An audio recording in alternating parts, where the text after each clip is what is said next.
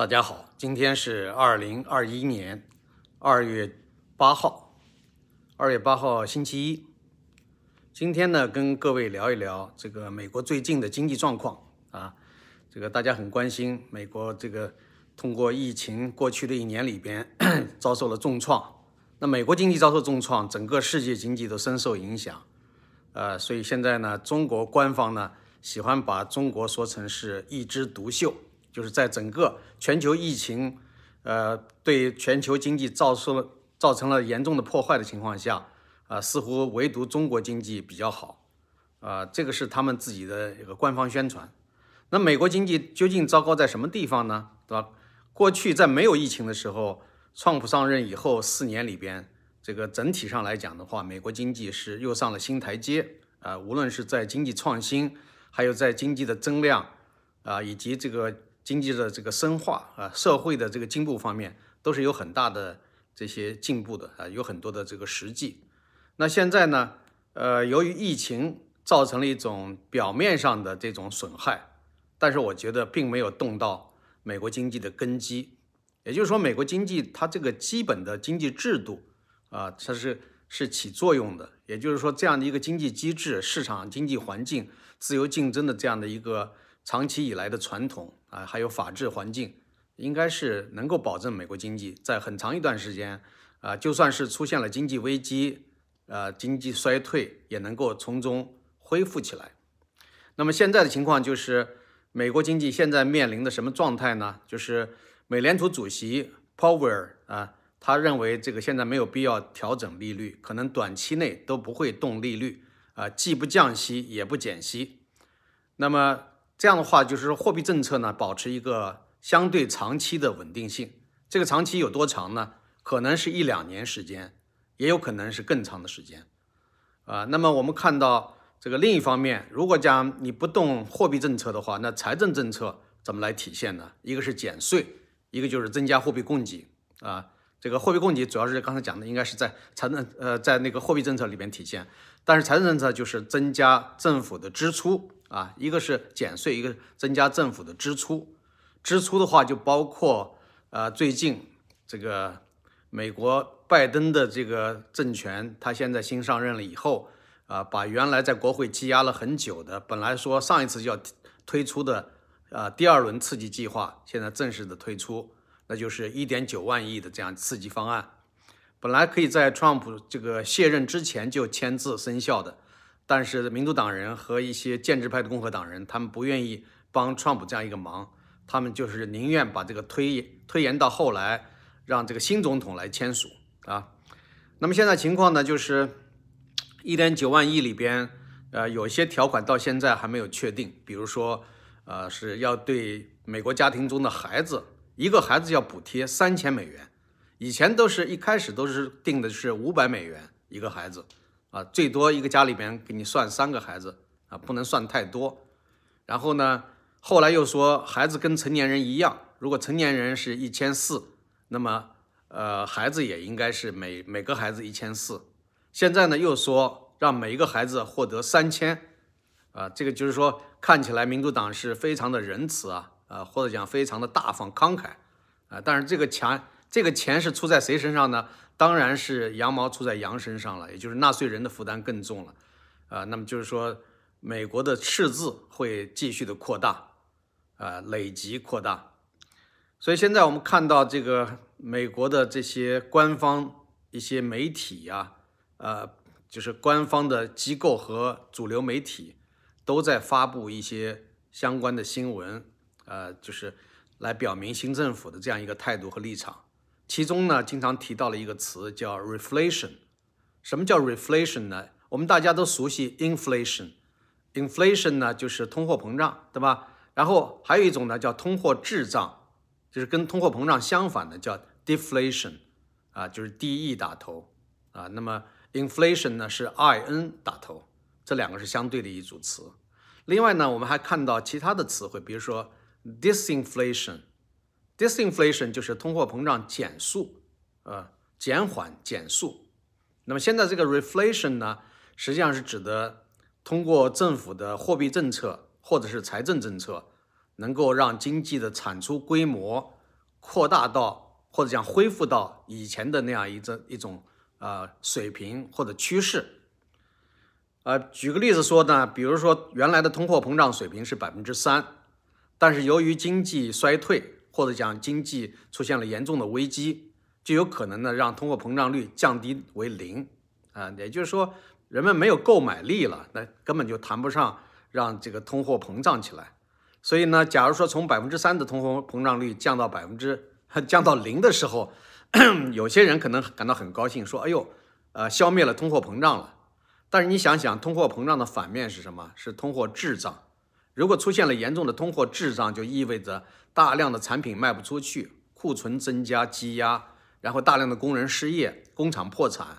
所以这样的情况更加的糟糕，对吧？所以呢，呃，一般来讲，当经济处于一个低迷状态，呃，这个时候呢，需要动用一些政策来进行这个调整。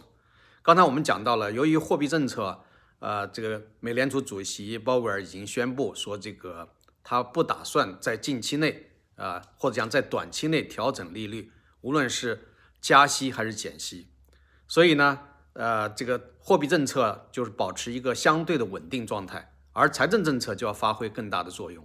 前面我刚才提到了，我说这个财政政策呢，可以通过减税的方式，也可以通过增加政府支出的方式。那么减税呢，呃，目前呢。就是我们没有看到拜登政府提出什么新的减税的计划，啊，那么他在竞选的过程中也提到过，但实际上呢，在我们看到民主党执政的大部分时期都是增加税收，啊，然后呢，这个拜登呢也是在无论是他当副总统的时候，还是在竞选这次总统之前，他都是表明，如果他上任之后呢，他要增加税收，大幅度的增加富人的税收，啊。说是增加富人的税收负担，但是中产阶级的负担也是随之增加。所以呢，真正的穷人，呃，可能他们得到的这些福利和好处，是从富人那儿啊增加了税收得来的。呃，基本上是属于杀富济贫的这样一种思路。那么现在呢，假如说不能够通过税收减税来获得大量的这个用于福利的开支的话，那只有说。啊，增加这个政府的开支，啊，这个通过政府的开支来刺激经济发展，这属于凯恩斯主义，对吧？大家都知道，凯恩斯在《通论》里边曾经呃半开玩笑的说，如可以把钱呢装到瓶子里边，啊，雇工人挖得很深，把瓶子埋到地里边，然后以后再挖出来，啊，通过给工人创造就业机会来这个增加国民产出，啊，来把经济恢复到。原来的状态，啊，这是一种极端的状态。凯恩斯主义呢，在很多国家都受到严重的抵制。基本上在经济学教科书里边，大家都呃知道凯恩斯主义是一个呃饮鸩止渴的方式，是不可持续、不能长久的，啊，不能多用，只能偶尔用一下。但是中国政府呢，非常喜欢凯恩斯主义政策啊，因为中国政府是一个强力政府啊，一种大政府的这种理念，所以呢，要用。呃，凯恩斯主义，也就是国家干预主义政策来干预经济。那么我们看到现在的情况就是，如果美国呃通过一点九万亿的这个经济刺激计划啊，就是增加政府开支，可以呢让经济得到一定的这个恢复。这个恢复呢，就是刚才我提到的啊，就是让这个再通胀啊，或者讲这个通货再膨胀这样的一种方式啊，使得这个经济恢复到原来的那种发展趋势。刚才前面讲到了，假如说通货膨胀率原来是百分之三啊，后来降为零了，然后那你要想恢复恢复到原来的趋势的话，就保持通货膨胀率百分之三的这样一个概率啊，这样一个水平的话，那就应该是在第二年啊，让这个通胀水平达到百分之六啊，但是再考虑到复合利率的关系，那么计算的数字应该是百分之六点零九。啊，那么这样的话才能恢复到以往的这样一个通胀水平，通通胀的或者讲整个经济整体的这样一个趋势。呃，所以呢，我们现在看到美国现在正在采取这样的一个政策。呃，另外呢，我们看到这个现在还有一个新的因素啊，就除了这几天股市为什么这么好，对吧？大家看到股市非常的强劲。呃，连续一周已经是自十一月份以来最好的一个周了，就是连连续一周，今天呢，周一的这个表现也是很好。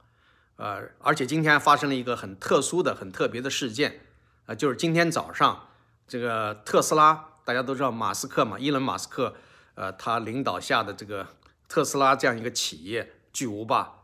现在呢，呃，今天早上动用十五亿美元购买了比特币，使得比特币呢，今天早上这个七点多钟的时候就开始直线上扬，一条直线啊，一直升，升得很高很高啊。让人触目惊心，对吧？一直升到了四万四千多美元啊，一个比特币，然后呢又开始进行调整，啊，现在呢，它这个今天之内反复的震荡调整，到现在还在四万四千左右上下波动，啊，所以说这个非常强劲。另外呢，伊隆马斯克已经不是第一次来这个表现出他对数字货币的特别青睐，在最近一段时间，他已经有几次啊，在他的推特上，哪怕有的时候只发一个字。啊，Doge 就是 D O G E，这就是说，人玩数字货币的人都知道，说这个数字货币名字叫狗币，因为它一开始呢是人们开玩笑啊打赌搞的这创创制这个货币，就是狗的货币，狗的数字货币叫狗币啊。那么这狗币呢，原来是不值钱的，这个大概在一年前的话，它也就是几厘啊，比如说两厘或者一厘五那个时候那样一个水平一枚。啊，那个我曾经呢也买过这个，我当时在那个非常低的那个呃一两厘的那个水平上，我买过十三万枚啊，十三万枚这个狗币，呃，后来又增加，陆续增加了一点，差不多有十五万枚，呃，但是呢，后来我看它涨起来一点以后，我觉得放了那么长时间它都没动啊，感觉到我没耐心再等它再继续成长起来了，所以呢，我就在它稍微涨起来以后，啊，其实。在我那个原来的那个数字的这个基础上，是增加了差不多，呃，有十倍吧，我觉得是增加了十倍，然后把它卖了，卖了挣了多少钱呢？也挣了几百块钱，因为一开始那个非常的便宜嘛，所以呢，也就是挣了几百块钱就把它卖了。但如果要是把它放到现在的话，那它这个增加的这个幅度要大得多啊。那么有的人就是因为在呃狗币还不值钱的时候，有的人买了上百万枚。或者上千万枚的这个狗币，那时候非常便宜嘛，所以呢，呃，后来还是赚了不少钱的啊。甚至我看到推特上有一个人说，呃，一个美国人啊，他说他挣了两百多万，就是靠买这个狗币挣了两百多万，那是够厉害的。所以呢，像伊隆马斯克往往在推特上，哪怕就说那么一个字 Doge，马上这个数字货币就开始啊疯涨啊，已经疯涨了几次了啊。但是每次他讲一下。或者他呃做一个符号，马上就就有一个反应。那么这次他直接的啊动用这个 呃特斯拉的资金来购买了比特币，使得整个数字货币呃都大大的信心增强了。因为这个大家都知道，特斯拉现在是一个什么概念啊？而且这个伊隆马斯克现在已经超过了贝佐斯，是成为世界首富了。原来贝佐斯是世界上最富的人，但是现在。伊隆马斯克已经已经这个赶上来了，对吧？就是说，像这样的一个情况，他如果呃表现出对数字货币的特殊的兴趣，那么整个数字货币体系就会被拉动。所以这几天呢，我觉得股市还有数字货币都受到一定，就是往往就是表现出的是一种信心嘛，对吧？在经济低迷的时候，如果有人表现出一种信心，呃，愿意投资，愿意做一些。呃，风险很大的这样一些呃购买决策的话，给人感觉那就是呃给大家鼓信心嘛，打气。那么有人说，为什么他的话就那么重要呢？你想想他是什么人吗？啊，他无论是从呃他的这个个人的魅力来讲，还是说他已经从事的这些项目啊，都是对世界来讲都是非常引人关目关注的一些大的项目。所以，这样一个企业家，他如果表现出一个非常强劲的信心，尤其是对数字货币啊，那么这样的话，当然会引发人们的这种跟风。那么现在，特斯拉这个企业呢，也打算把它的相当一部分的啊实体转移到那个德州，而且现在已经转移了，在德州建工厂，已经开始部分的运行。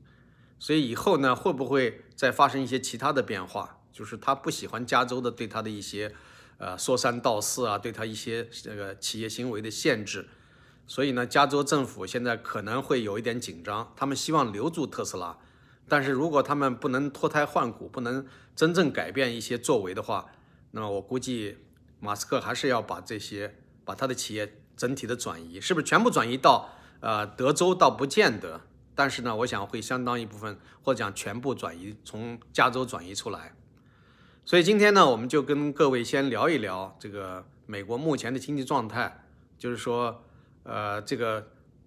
通货再再膨胀啊，或讲这个，你可以把它理解为经济恢复景气，而这个恢复景气呢，是通过扩张性的财政政策啊，就是让这个政府的支出大规模支出来刺激经济啊，这样一种方式啊，所以呢，我们今天呢，先做一个介绍啊，看一看这个大家对这个方面如果有兴趣的话，我可以接着以后再说啊。就是关于这方面的一些经济学的术语啊，一些模型啊，啊，一些这个机理运行这个这样的一个原理和逻辑，以后我们也都能说到。今天我也说了一部分。好的，先说到这儿，谢谢各位。